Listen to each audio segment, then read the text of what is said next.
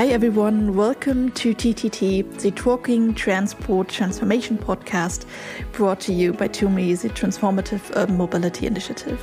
We're excited to be coming to you from the International Transport Forum 2023, and we've got a special guest with us today, Yasmine Al Moghrabi. Not only did we have an insightful chat with her for this podcast, but we were also honored to have Yasmine as a speaker at the recent TUMI 2023 conference on feminist voices in transport. Lebanese born Yasmine Al Moghrabi is a regional youth leader representing North America in the Global Youth Coalition for Road Safety, a PhD student in transportation engineering, and global road safety and climate action activist. She's been recognized as one of the top 10% of changemakers worldwide for her dedication to the UN Sustainable Development Goals. Now, in this episode, we're diving into Yasmine's inspiring journey from winning a student competition to becoming a regional youth leader. Discover her passion for empowering young people and why she is convinced that road safety is a feminist cause. We'll also explore the link between road safety, sustainable mobility, and the importance of incorporating youth perspectives in planning for safer cities. And a little disclaimer before we get started this episode was recorded live from ITF, so please excuse any background noise in this episode. Hi, Yasmine. Welcome to the TTT podcast, the TUMI podcast. We're here live at the ITF Forum in Leipzig. So, um, for our listeners, we apologize for the background noise and we'll do our best to speak closely to the microphone. Thank you so much for inviting me for this podcast. Um, I would like to start with you in the very beginning of your uh, career as a youth advocate for road safety. Um, what was actually a defining moment in your life that led to your advocacy for road safety? And could you tell us a little bit more about that, if there was any? So, my undergraduate study was in uh, civil and environmental engineering, and during my undergraduate study in 2017, I decided to participate in local action concerning civil engineering, and I won in this uh, competition. So, the award was to travel to California Disneyland to attend the American Concrete Institute uh, conference. And when I traveled to this conference, I surprised that about road safety measures. It was the first time for me I pushed the button to cross the road. It was the first time for me I see the pedestrian light. I really surprised. Then in 2018, we also decided to participate in international competition, also in the American Concrete Institute conference, but this time was in Utah, in Salt Lake City. So when I went, I used the train for the first time in my life. And I surprised how using public transport was so effective and uh, was so easy. And I really hoped if I can use this public transport, if I can have safety measures like this in Lebanon because in Lebanon it was not easy to cross the road. It was uh, not easy even like if you want to drive. And uh, when I returned to Lebanon, you know, transportation engineering is a part of civil engineering, but I was not focusing before this trips, to be honest, in transportation engineering. So here I decided to be like more involved and I read an article that road crash is the biggest killer of young people. And I really surprised and I felt I have the responsibility and I want to do a great impact in my community. As a civil engineer, I want to continue and to be transportation engineer and to be a road safety advocate and save lives of these young people. Thank you so much about this origin story. Um, and then you went on to become the regional youth leader of youth yes. road safety in North America, selected by the Global Youth Coalition for Road Safety. How did that come about after those first steps and inspiration? And what does that role really entail? So I joined the Global Youth Coalition for Road Safety when I was doing master degree. So actually I did two master degree, one in road safety management. I get the scholarship as uh, they choose like six uh, people from the Arab world, and I was one of them. and the second master degree was in uh, transportation, traffic, and highway engineering. So after I finished this two master degrees, I launched my Instagram Road Safety by Yasmine. And the Global Youth Coalition for Road Safety supports me during this journey, and they saw my passion for road safety. Uh, I was always involved in any opportunity, in any event, in any interview. I was always involved in uh, NGO for road safety in, in Lebanon, and I was all the time like volunteer. And people ask me, why you waste your time in, in road safety? Because road safety is not a priority in Lebanon. I told them, no, I'm not wasting my time. Road safety for me is a passion. Road safety for me is like energy. Road safety for me is I'm doing impact. Uh, so for this reason, when they saw like I have the technical as a like two master's degree and background of civil engineering, at the same time I have the passion and I like the social media. I like to do awareness campaign to be involved in in many things. They chose me to be the regional youth leader of road safety in North America, especially that I'm doing now my PhD in uh, in Florida. So this helped me a lot, even to understand young people in USA. And um, my position as regional youth leader of road safety in North America, what we are doing. So actually, we want to be sure in the coalition that all young people are represented, are equally represented. And as my position, I'm empowering and supporting young people in North America uh, through multiple opportunity. So the Global Youth Coalition for Road Safety give a lot of opportunity, skills, and tools. For example, we have a local action that is a program uh, funded youth-led project with technical support. We also have Youth Academy as education. Uh, we have also SDG champion, Sustainable Development Goal champion. So young leaders are able not just to be focused on road safety, but also link road safety and climate change, like road safety and gender equity. That's amazing. That's actually my uh, next question. But before that, I want to ask, like, how can young people get involved? What are the steps they should take to be part of that?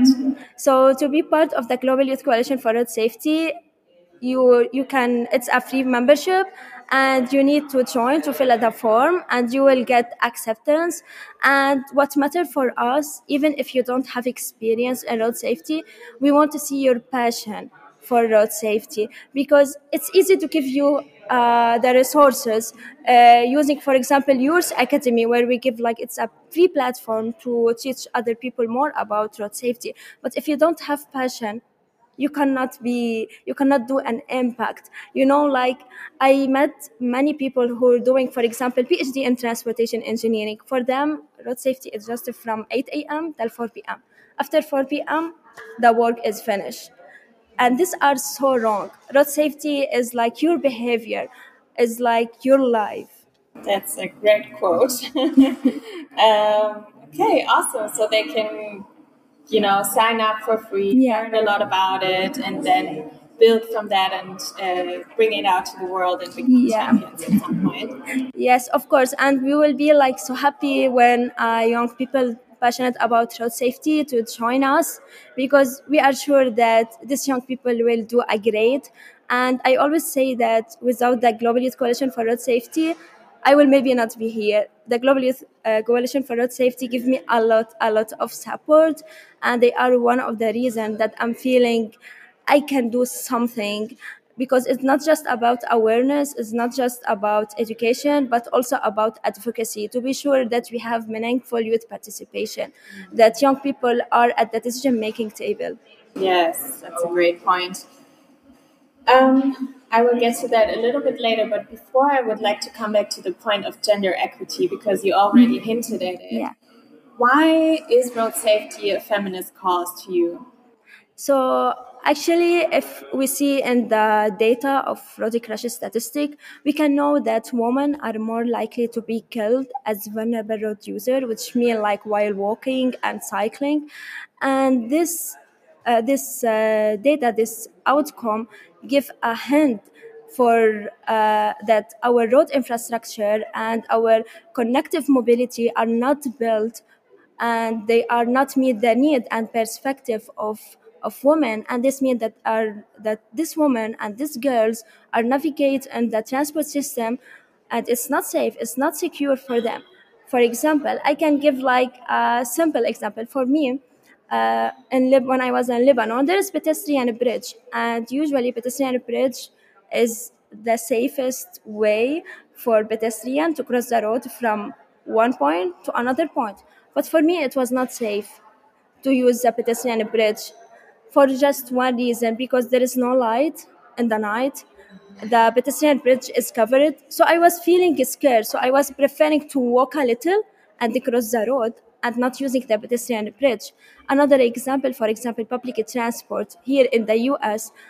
Many of my friends told me don't use public transport in the night just because they are scared from the sexual harassment for this reason, you can see that even women are, are not represented at the decision making table in the transport system. So if we really need to have like decrease in the road crash and the uh, injury and the risk of of women being like uh, injured uh, while crossing the road or while cycling, we need to have women and girls at the decision making table. So now I will say we need to have meaningful women and girls participation. Thank you so much. Yeah, you're saying to the leaders, take the hint. This is not really safe for us. And I think you also highlighted a good point about it's not just safety in terms of seatbelts and Yeah. helmets, but also personal security and um, yeah, just feeling involved and invited to travel in the space and to really make it something that people will actually Yes. Actually, when you mentioned about the seatbelt, when I decided to say for people that I want to be involved in road safety, everyone told me, why you want to leave civil engineering and go to road safety? Because road safety is just about seatbelt. Don't text and drive. Don't drink and drive. But road safety is more than this. So, yes, I would like to also make a question regarding Yeah. the, this topic. So, nowadays, many cities are advocating for more sustainable mobility mm. systems. So, what do you think is the role of road safety in these equations? For me, it's impossible to ha- it's impossible to have sustainable cities, sustainable mobility without road safety, and it's also impossible to have road safety without sustainable mobility. So they are related together. For one reason, if if we have like as I mentioned, it's public transport, which uh, like mean sustainable mobility, but it's not safe. Who will use it? So you will have you will have uh, public transport for example but no one will use it. Or for example when i mentioned about the, the pedestrian bridge if we don't have all the safety measure for this pedestrian bridge pedestrian will not use it. So you, we cannot have sustainable city if we don't consider uh, road safety because road safety is a basic human right like everyone have the right to walk safe to go to work safe to go to school, to the university, and return to their home. We don't want to lose more people in, in the road just to take action. Right, thank you. Yes, I think you made the points. um, you're clearly very passionate about this topic and you make very well illustrated arguments for it. So, therefore, I would like to ask you so, as an activist, um, which are the stories or arguments that really achieved that people see road safety in a new light and change their mind about it? Unfortunately, as I'm saying that people, many people don't think about road safety until a road crash happens, until this catastrophe happens, until we lose someone in our family, our friend, or any other person. We are not proactive usually, and these are really so, like so. These are catastrophe, not just like a problem. For this reason, the only argument that we can give it's a evidence-based solution uh, and for this reason like one of this evidence-based solution is the local action that we are doing when we show people that this local action youth-led project have a really great impact and benefit and really need to save lives of people not just for not just for young people. Because when you are improving road safety you are not improving road safety for just like a one generation. It's beneficial for all the generation. For this reason for me like we need to have evidence-based solution. And also now social media play a huge role and for this reason i started my like we can say program rethink mobility with yasmin. I'm doing it using my instagram road safety by yasmin. So every time i go to any city i try to show people how like for example walking cycling using public transport is better for example from using uh, a car. Or when i go to any place if i see something are wrong safety measure i directly like make a video and say this wrong because one two three for this reason to make people know more about road safety Yeah, that is a really important point. I think at this summit and also at the TUMI Yeah. earlier the week, we spoke a lot about showing people what an alternative could look like that maybe they cannot imagine yet. And I and I can see that you using your online platform can do mm-hmm. that for people to say, hey, this is what it looks like here. Maybe this is something we should also consider. And could you maybe give one more example of a, one of those local youth-led actions that you were just talking about? Yeah, so actually, we have youth led projects everywhere, not just in North America. Uh, one of the local projects is in Nigeria. Uh, it's led by, by uh, Simon. He's uh, so successful and supportive uh, young person. So his project simulate the government uh, road safety assessment, and he was able to do a great, great job. Other youth-led project was bike. We have also about school safety zone. Uh, now in USA, for the first time, a local project went and focus about the equity for Black people. That's amazing. Um, maybe you could also mention already where can people find out more about this, and we will link it in the show notes. Yes, of course. So they can find more in the claiming our space. Uh, com this website you can find more information about the coalition about the uh, local action project also about the sdg champion about the regional youth leader about yours academy and many other other opportunities Okay, wow, all the info is there. Great. Um, then I wanted to ask, you know, uh, the specific perspective of youth that is something very important to you. So, what is something that you learned from other youth leaders, and why is it important to integrate the perspectives of the youth when planning transport systems? uh, I learned from them four important things success, passion, action, and nothing is impossible. I was really surprised by young people make development and action, make their belief in true. Uh, they're finding their voices. Like every young peop- every young person have a story different from other. I was inspired by story of young people as cha- as uh, age uh, as uh, uh, change agent uh, from different background, different culture, different opinion, different perspective. This this young people they are not just a leader, they are also a change makers. And for me, if we really want to see uh, reducing in road crash statistic, we must be at the same table of as decision maker. If we want really to achieve the uh, the target of reducing road uh, road uh, injuries and fatality by 50% by 2030 we need to work with road safety uh, young road safety advocate. I'd like to know what are some of the touch points in your work related to gender equity and road safety and how they relate to each other?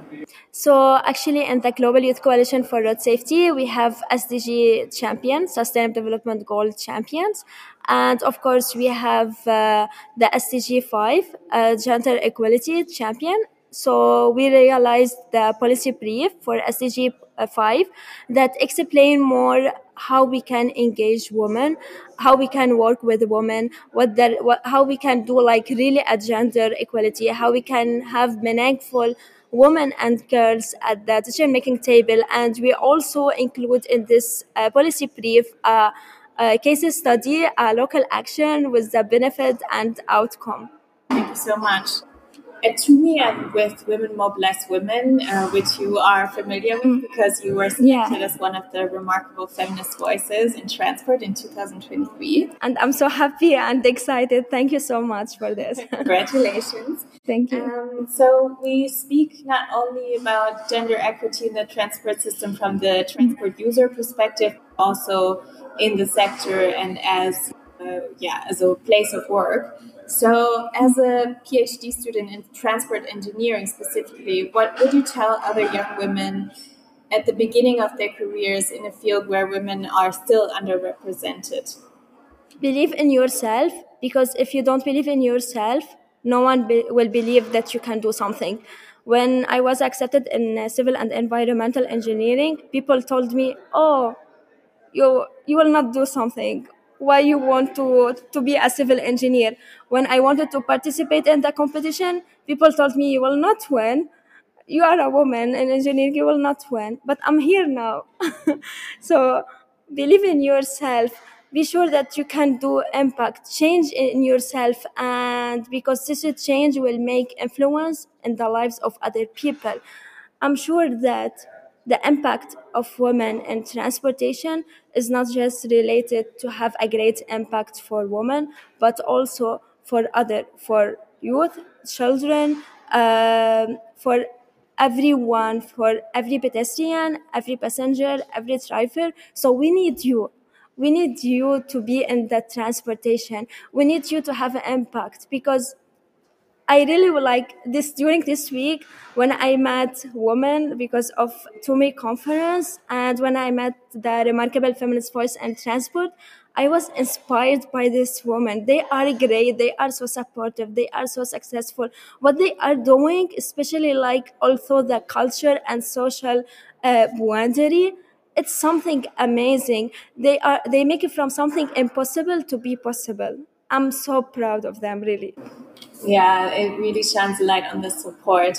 Um, yesterday, there was in the morning also a session on gender that I participated in, and one of the speakers, uh, Robin Chase, was also one of the remarkable feminist voices. She was saying that it's sometimes really hard to have young women maybe imagine what the kinds of jobs in transport are, that it's not just uh, one thing, that it's not just technical jobs. So how do you think we can make you know everybody realized that there are so many different types of jobs in transport?